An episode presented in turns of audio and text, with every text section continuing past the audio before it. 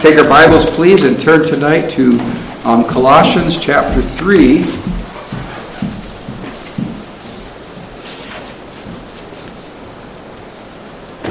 Looking at another message on the subject of issues of life, things that pertain to our life.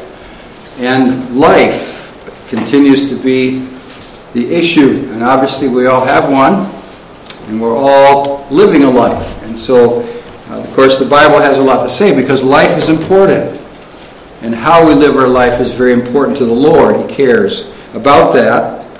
And He has provided through Jesus Christ the, the best life that anybody could possibly have on this earth. And so tonight, just four verses from Colossians chapter 3, verses 1 through 4.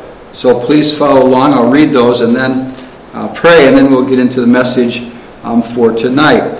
But the passage begins If ye then be risen with Christ, seek those things which are above, where Christ sitteth on the right hand of God. Set your affection on things above, not on things on the earth. For ye are dead, and your life is hid with Christ in God. When Christ, who is our life, shall appear, then shall ye also appear with him in glory. And so we have in verse 3 and verse 4 the word life. And so it's very important what it says in this passage about our life. Let's pray. Father, thanks so much tonight for the Word of God and the great privilege that we have of looking into it. We, we do thank Thee. We do not take for granted the freedom that we still have, the liberty we still have to meet together. And we ask again this evening for the help and blessing of the Holy Spirit and also, Father, that same Spirit to bless the Word of God uh, throughout this country and around the world. And that this Lord's Day has been and will continue to be a day of great victory for the cause of Christ. And so, Lord, bless us, encourage us, equip us to continue uh, living for Thee. We pray in Jesus' name. Amen. Well, do you remember what your life was like before you were saved? Before you were risen with Christ? And some of us were saved at a very young age, and so it's getting harder to remember back in those days. Um, but even if we're saved at a young age, I, I, I really I believe that we all, I know I can, even though I was only like eight years old, um, I can remember things I did by, by the age of eight years old, sins that I had committed already. And so, so but, but do you remember, do we remember, do we remember what life was like before we were saved, before, as the Bible says here, before you were risen with Christ? And that's another term that refers to our salvation. We'll enlarge upon it a little bit through the message tonight. Um, I have not met a whole lot of people. I suppose it has to be in the thousands over the years that we've, I'm sure maybe with you too.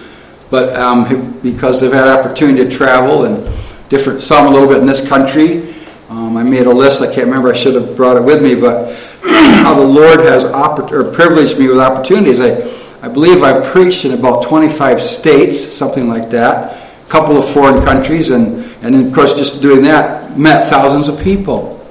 I said all that to say this I've never talked to one Christian who said, I really regret being saved. I really liked my life better as a sinner. Now, if somebody says that, there's, there's something dreadfully wrong, but I've never met anybody like that. Um, you know, I've talked to people at near the end of their life and they regretted not doing more, not living for the Lord. But I've never met anybody who, even on their dying bed, who was saved and served God. And I have had that opportunity to be at the bedside of a, of a few people, a few believers as they drew their last breath. And some we were talking almost until the moment they died, and not one ever said, I regret living for the Lord. Right? And so nobody that has any, any real spiritual appetite or any sense at all would ever say that. That they liked it better when they were lost. I mean, that's, that's crazy. But anyway, but so the Apostle Paul gives us here, these four verses, a precious passage of Scripture. Has a lot of what I like to call life truth in it for us as a guide for our life. Right? And some of you have lived, have served, lived for the Lord for many years, and so this is going to be, you know, very familiar and maybe hopefully a reminder of just what how great the Lord has been to us, but maybe some of us have not. So um, let's see. Let's look at it, and I trust God will use it in our lives. So first of all, uh, simply this: risen with Christ. That that phrase there in verse one, risen with Christ, and this begins by saying, "If ye then." Be risen with Christ. Now, the, the word if, there's the idea of if this is a reality, and actually, the word used here for if is almost the word like since or because it's true that you have been risen with Christ, then this follows. And of course, risen with Christ is a, is a word for our, that refers to our salvation. That it is a birth, it's a, it's a new life, and there is an identification with the resurrection of Christ. And so, with that in mind, let's look at a couple things about being risen with Christ. First of all, I asked the question do you remember what your life was like before you were saved? And so, first thing I want to take a look at just a little bit, as kind of review, is what we were, what we were before BC, before Christ, or before conversion. Just two verses. Let's take a look at John chapter 5. John chapter 5. Um, again, verse for verse of scripture, but precious and the Lord Jesus Christ, in the midst of his earthly ministry, in the midst of opposition that he was already facing, he stood before the multitudes and boldly proclaimed the truth and boldly pro- proclaimed what he came to offer. Of course, which was salvation, eternal life. So in John chapter 5 and verse 24, Verily, verily, I say unto you, he that heareth my word and believeth on him that sent me hath everlasting life, and shall not come into condemnation, but is passed, is passed from death unto life. And I emphasize the word hath and the word is because those are both in the present tense. So the moment that you were saved, the moment you realized that you needed a Savior and were a sinner, and bowed and prayed and called upon the name of the Lord to save you, you, at that instant you passed or you got everlasting life your everlasting life began and you passed from death unto life now obviously it's not talking about physical death it's talking about spiritual death and that ended for us the moment that we're saved our spiritual death ended right? and our e- eternal life began and so then of course our when we die or when the rapture comes our eternal life just continues on a higher plane. Praise the Lord for that. But, so there's no condemnation. And we praise the Lord for that as well. Now let's go to Ephesians chapter 2 because that spells it out a little bit even clearer. Uh, really, now, what we were before, what we were before we were saved, before we were risen. So, Ephesians chapter 2.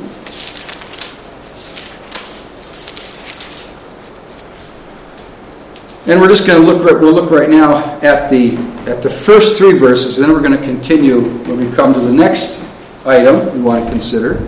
But what we were was dead in sin, and you hath he quickened. Ephesians two one. That is made alive. Who were dead in trespasses and sins. Notice plural. Trespasses and sins, and we, if we think about that we would certainly agree with the hymn writer who said, My sins, they were many, like the sands of the sea, but thy blood, O my Savior, is sufficient for me. And so our sins were many. Um, even as a young boy, I can remember having certain sins that I was I knew about. I knew they were wrong, and and uh, I one of the sins I had as a, as a young fellow was a very filthy mouth. And I, I, hate that today. I hate to see little children using cuss words, but I did that when I was uh, seven, eight. And I, my excuse was that I was playing with older kids, and they did that, so I wanted to be tough and be big, and so I did that. But I knew it was wrong, and and so as, again, even as a young boy, we we commit sins. We committed sin. I committed sins.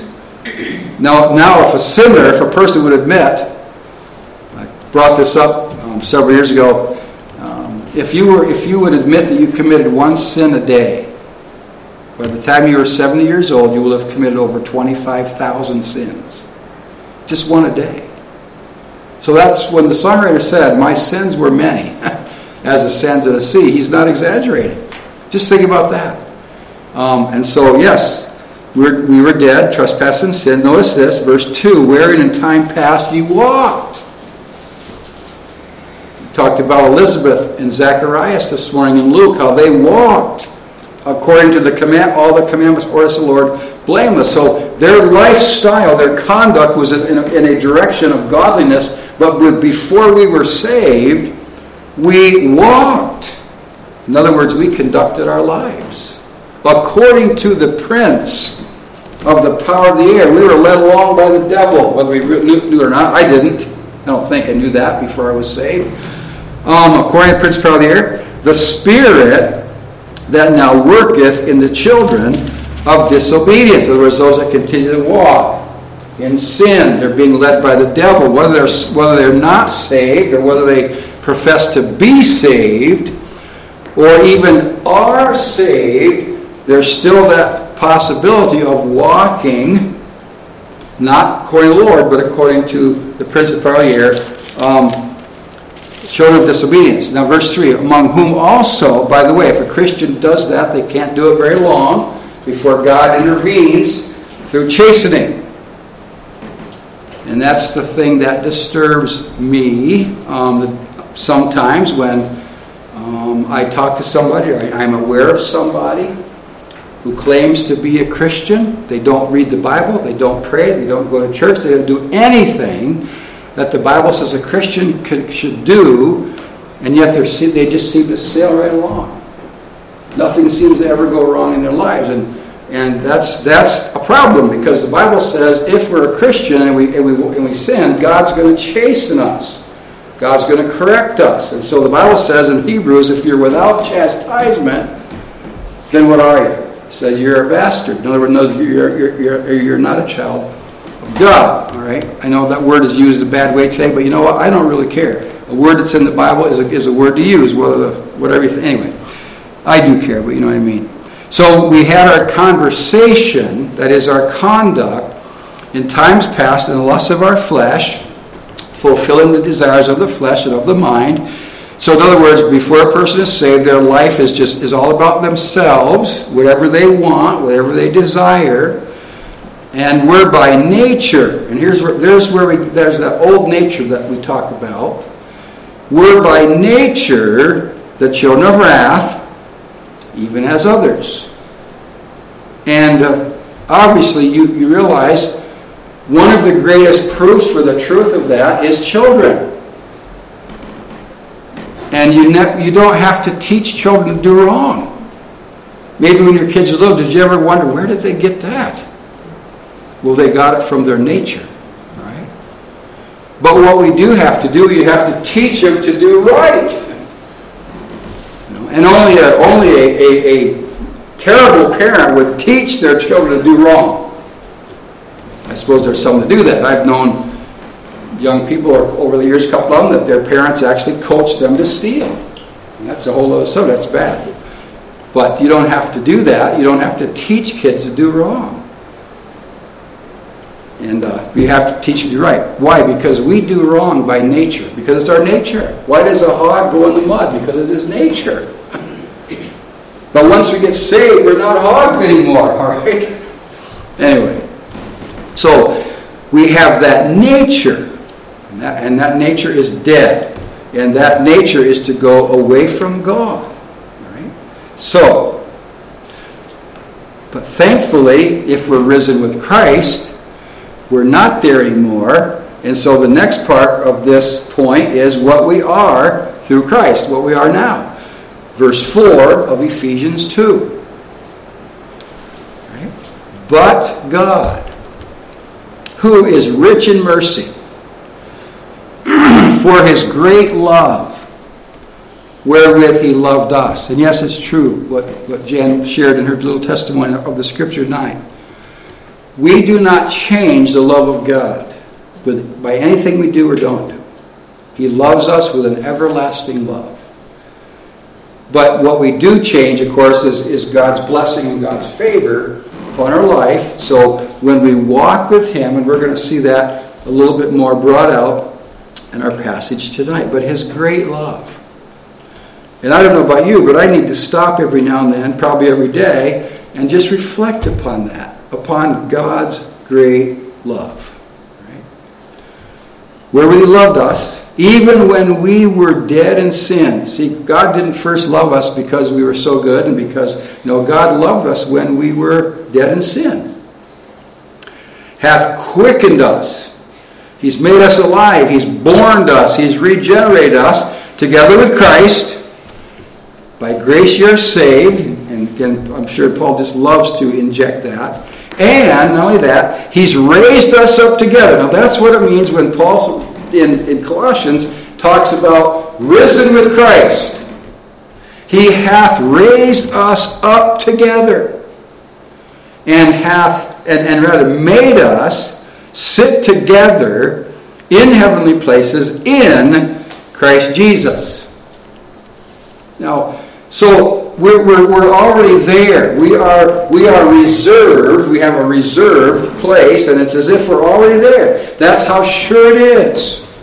There is no way that a child of God can be lost or miss heaven. It's, we're reserved there. All right?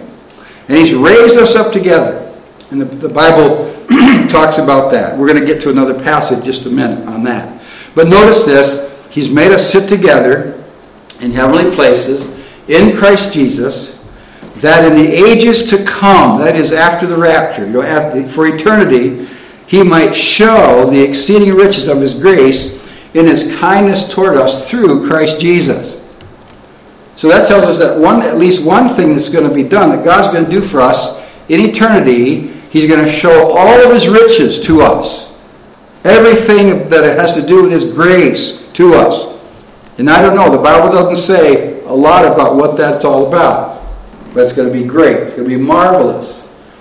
And then these great verses. Oh, these marvelous verses. What? For by grace, verse 8, are ye saved through faith. Notice that most of the more modern English translations translate that, for by grace you were saved, or something like that.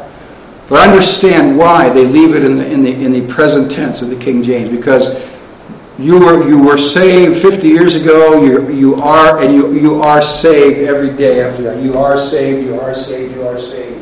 And so that's the idea there of that verb is that something that happened in the past but continues. Through faith, by grace. Of course, that's God's unmerited favor. Nothing to earn it, nothing whatsoever. And that not of yourselves, it is the gift of God. That is, salvation is not of ourselves, it's the gift of God, not of works, lest any man should boast. Right? Nobody, nobody, no one, not one person will be in heaven and will be able to say, I got here by my own efforts. Nobody. No one should, should boast. No, one's, no one can boast, for we are his workmanship, creating Christ Jesus unto good works, which God hath before ordained that we should walk in them. See, there you go. There's another one of those passages which the Bible is full of where it talks about our standing. Our standing is in heaven. We're, there, we're, we're reserved there. Um, our standing is that we're saved by grace through faith. Um, but our state is, in fact, our standing is the fact that we're His workmanship. He works on us but our state or our practice ought to be good works. Notice that we're saved not by good works, verse 10. We're saved unto good works.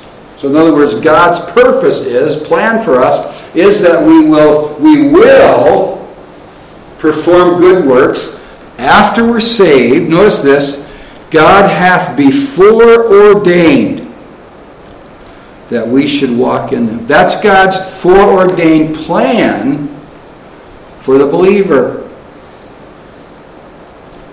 Uh, there's a lot of stuff. Always, there's been a lot of talk over the years about predestination.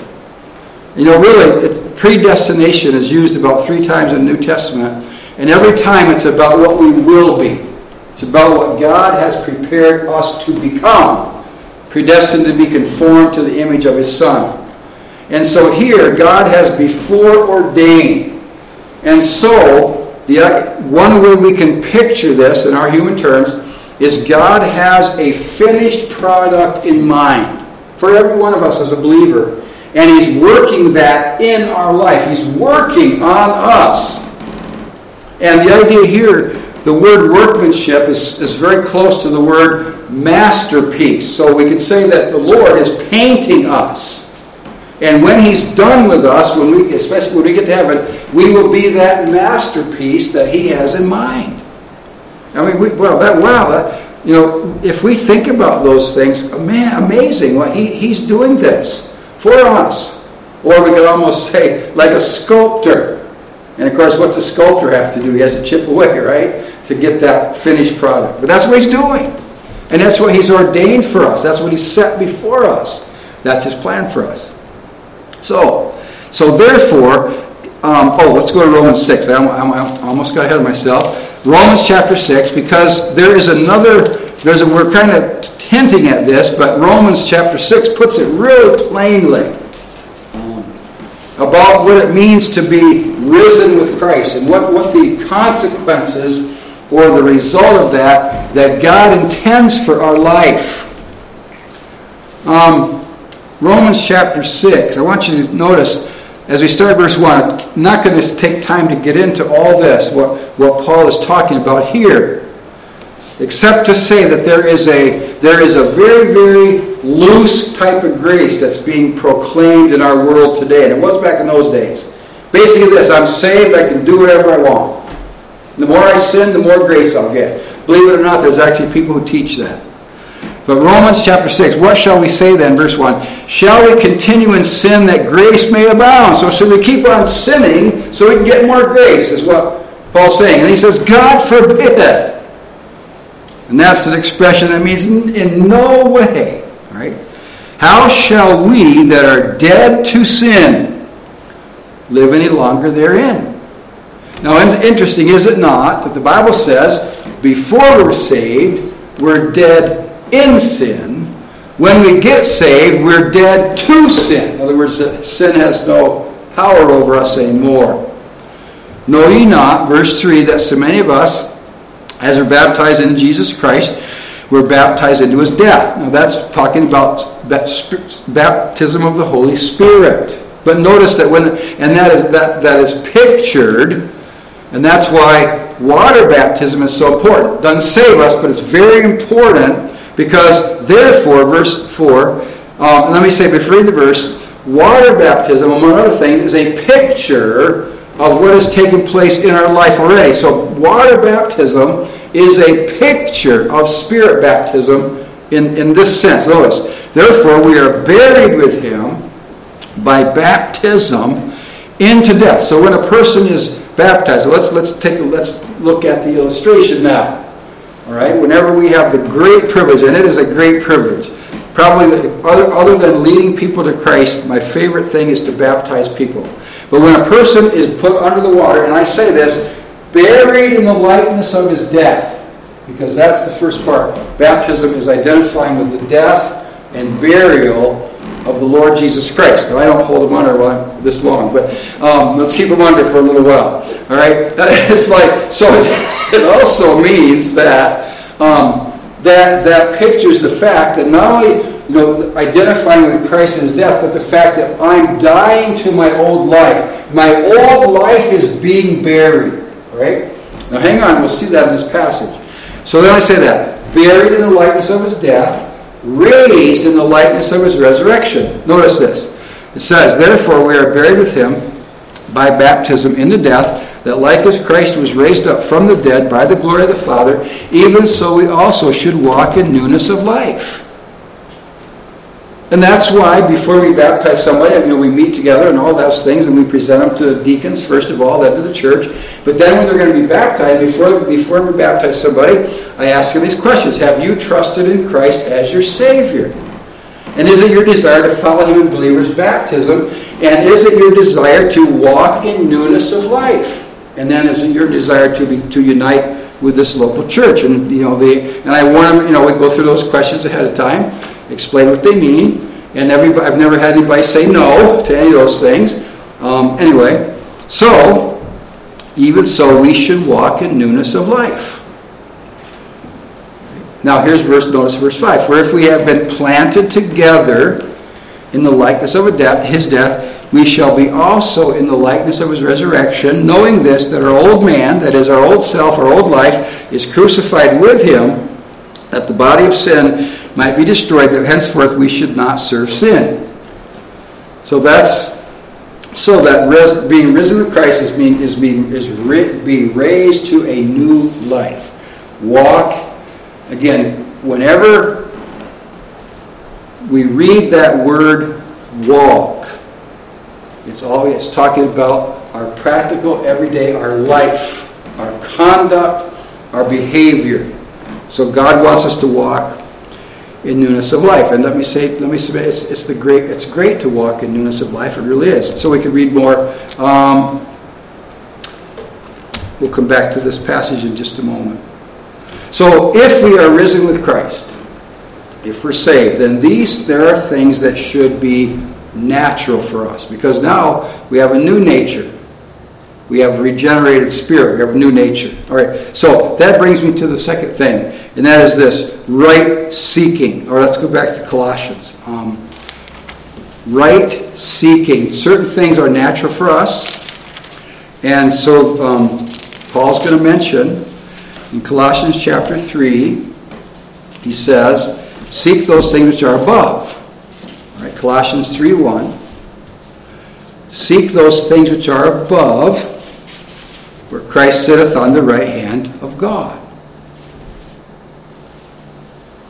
So, in other words, there, there are, and these, these are heavenly things which are available to us and that we should seek. Right? The word seek here is, has the idea of look for, seek out, try to obtain, desire to possess, strive for. Again, we don't, we don't work for our salvation, but our, we, we, we, the Bible says in Philippians to work out our salvation. Work out that, that, that which is in within, that has been, and there are things we're to work for and strive for and seek for in our life. All right? And I have written down here like um, about six things and we're just going to, I'll give you the list. Um, seeking those things which are above, where Christ sitteth on the right hand of God. Number one, we're to seek a deeper knowledge of Christ. We should seek to know him better. That is especially what God's word says about him. I'm not talking about the deeper life that people talk about today outside the scriptures and all that. No. Inside the scripture. Um, for example, Peter 2 Peter 3.18 says, But grow in grace and in the knowledge of our Lord and Savior Jesus Christ. So we're to grow in that knowledge of Him. Know more about Him. So many hymns we could have sung tonight, but that one, more about Jesus would I know. More about Jesus. That, that's, that's a great example of what we're talking about here. Number two, a closer fellowship with Christ. Closer as He speaks to us through the Word, as we speak to God in prayer, as we worship, praise, and thank Him, which includes singing to Him. All right? And so the question, um, do you ever do that? You know, not just here, not just within these walls, but in the home, on the road, um, wherever you are, do you find yourself humming or whistling or, or breaking into song for the Lord? We ought to. He puts a song in our heart but fellowship with Him. This also is this also increases as we walk in obedience to Him and serve Him. The same book of Colossians, chapter two, six and seven says, "As ye have therefore received Christ Jesus the Lord, so walk ye in Him, rooted and built up in Him, established in the faith, as ye have been taught, bounding therein with thanksgiving." So fellowship with Christ every day and, and singing to Him. Again, we talked. There's there, singing is mentioned in the Old Testament as well. The New Testament, there are times Jesus and His disciples sang. Um, David and other psalmists wrote about singing to the Lord, and, it, and they're not just in the temple or not just the tabernacle, but everywhere. I remember one time years ago being at a men's retreat being challenged by, with this question How often do you sing to the Lord? And this pastor preacher even encouraged us that when we have our Bible time, have a hymn book too. And I've got a couple, one particular devotion book that sometimes they'll end the devotion by saying, Sing this hymn, right? And so, sing to the Lord. We need to do that. Um, number three, we need to seek His power in victory over sin. All right, let's look at Romans real quick. Romans chapter 6. A lot of verses we could look at. I just want to give you one verse, all right? Romans chapter 6 and verse 14. All right, power, victory over sin. Romans 6:14 simply says this, "For sin shall not have dominion over you, for you are not under the law, but under grace." We have to believe that. We have to walk in that. And don't allow the world, the flesh, or the devil to tell us otherwise. And don't go for that lie of the devil. Oh, everybody's got to sin. I've had people tell me that. I know I drink, I know I smoke, but you know what? Everybody's got to sin sometime. No, we don't. Sin shall not have dominion over you. So, victory over sin. Uh, Ephesians chapter 3, number 4 is development of godly virtues. All right? Develop. These are things we need to seek for. We need to, to develop godly virtues in our life. And in Ephesians chapter 3,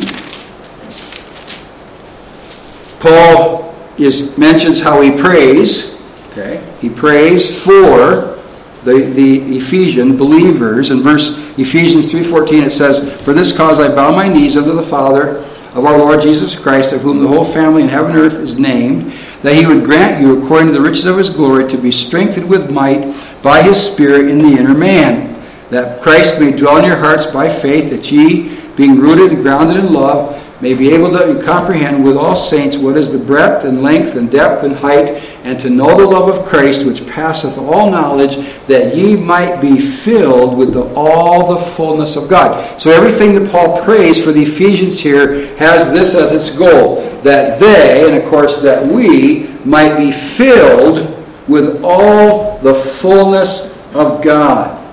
Right? All the fullness of God is the idea that the life, character, and virtues of God Himself may be fully developed in us, or in them in us. And that's a quote from King James Study Bible Notes, which is very, very helpful. So, when it talks about being filled with all the fullness of God, it's that the life, character, and virtues of God Himself would be fully developed in the believer. All right, you can. I hope you'll search that out more because that's that's a that is a that is a principle of the Word of God. I am crucified with Christ, nevertheless I live, never, nevertheless I live, yet not I, but Christ liveth in me. And there's more to that than just the Spirit of God indwelling us.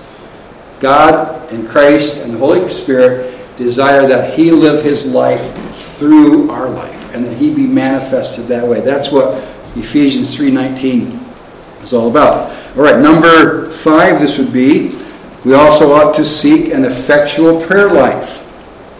An effectual prayer life. All right, James 5.16, you probably know the verse. Some of you might be able to quote it. Um, uh, confess your faults one to another and pray one for another that ye may be healed. The effectual, fervent prayer of a righteous man availeth much. And so, effectual, fervent prayer. It's the idea of a prayer that works in us and then works out of us. It's the idea of a prayer that accomplishes much.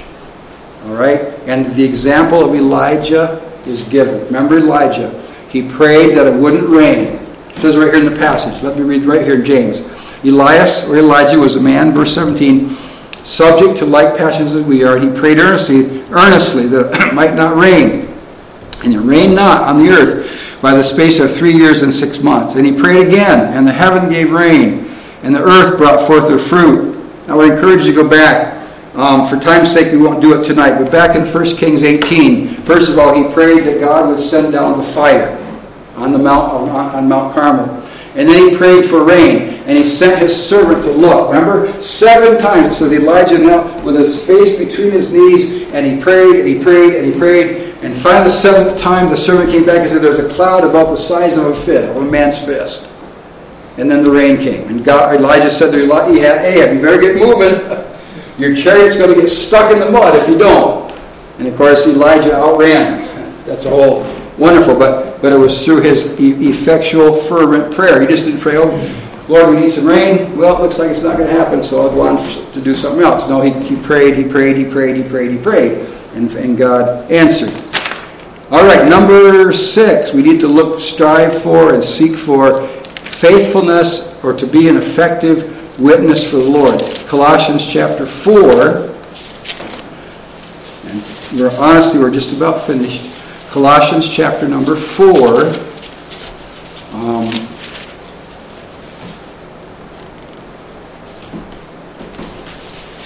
it says this Colossians 4, starting verse 5 Walk in wisdom toward them that are without, that is, those that are outside, really those who are without Christ, redeeming the time. Let your speech be always with grace, seasoned with salt, that ye may know how you ought to answer every man. And so I just jotted down these things about what verse 6 says. Say the right thing at the right time in the right way. All right? Speaking the truth in love ought to be our motto and our practice. Put all these six things together, it adds up to Christian maturity. All right?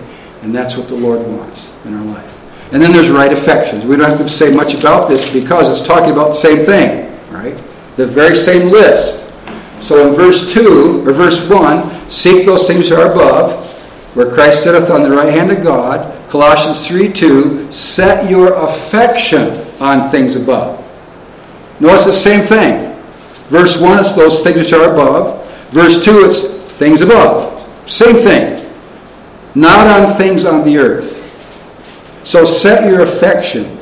That's one, there's, that's one word, set affection on, is one word in the Greek, and it means to think on, to regard, to set one's mind on, to have a certain attitude towards.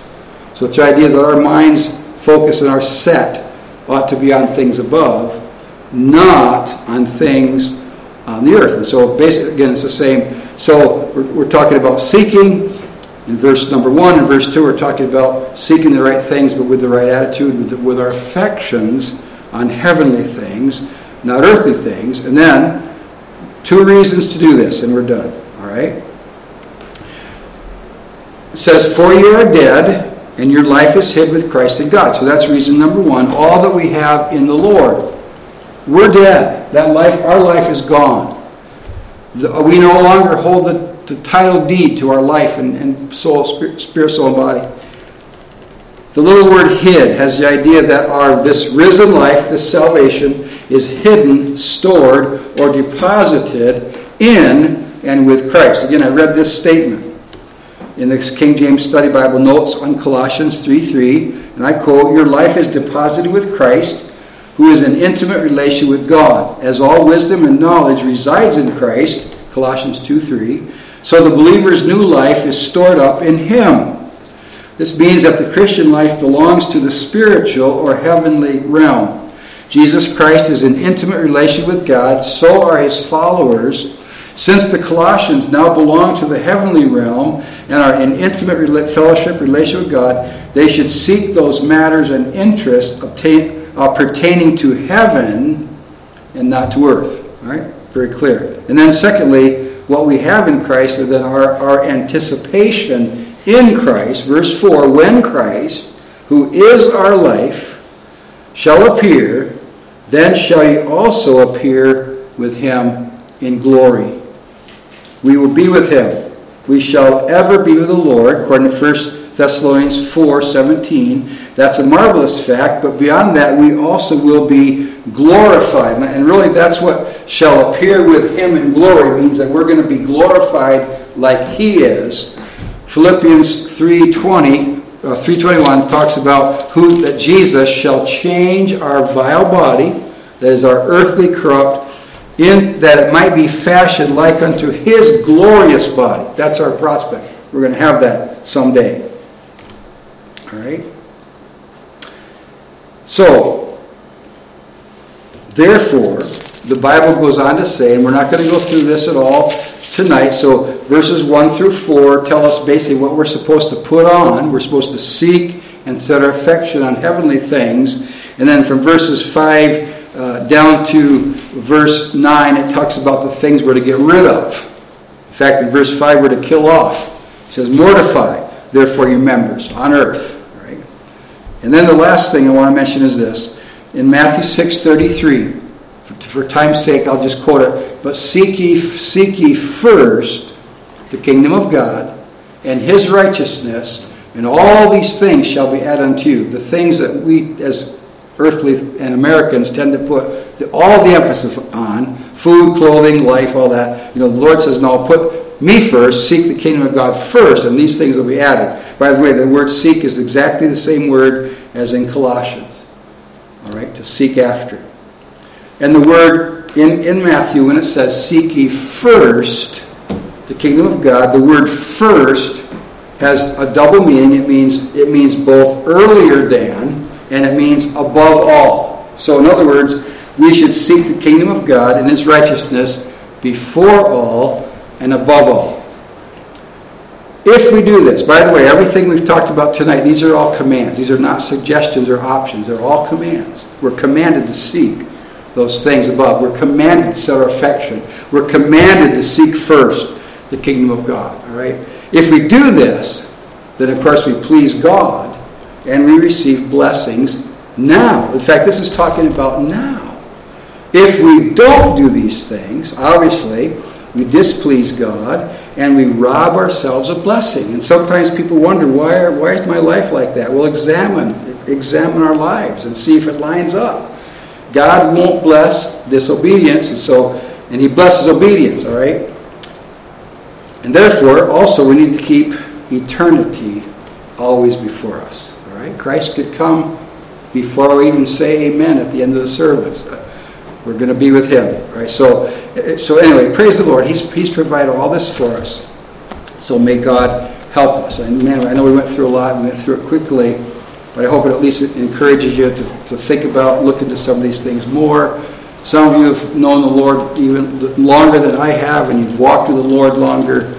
But th- this is, for you, it's meant to be an encouragement. For those who are kind of starting out, this is, you need to understand this, and um, that this is what God expects of us. This is what He demands of us as Christians. Father in heaven, our great God, thank you so much for this time we can spend in the precious Word of God, looking at these things, and maybe for, for maybe a reminder for the most part Father, these things were a great encouragement and a challenge to me in studying and preparation.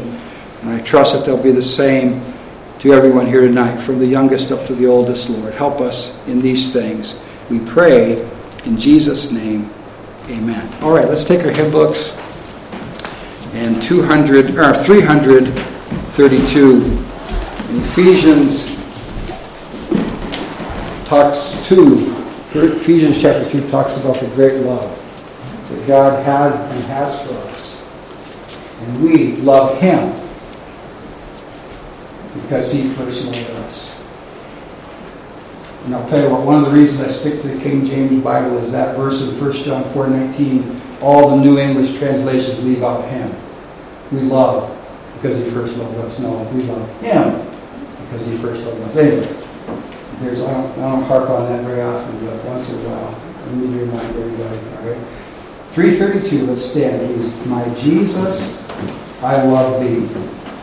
Let's sing all four verses. Think about think about these these great verses that this our our brother who's got who's been with the Lord a long time, William uh, Featherston wrote these words. Adoniram Gordon wrote the music.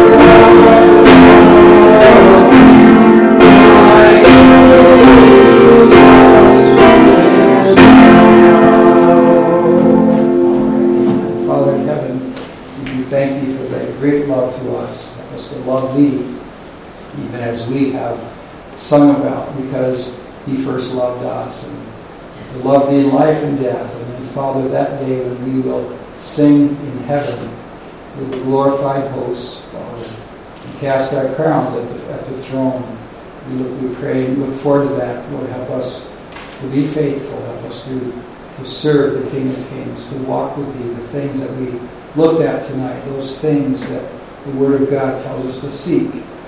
May they be manifest in each of our lives. Please watch over everyone as they go to their homes tonight. Please clear the way and pray in Jesus' name.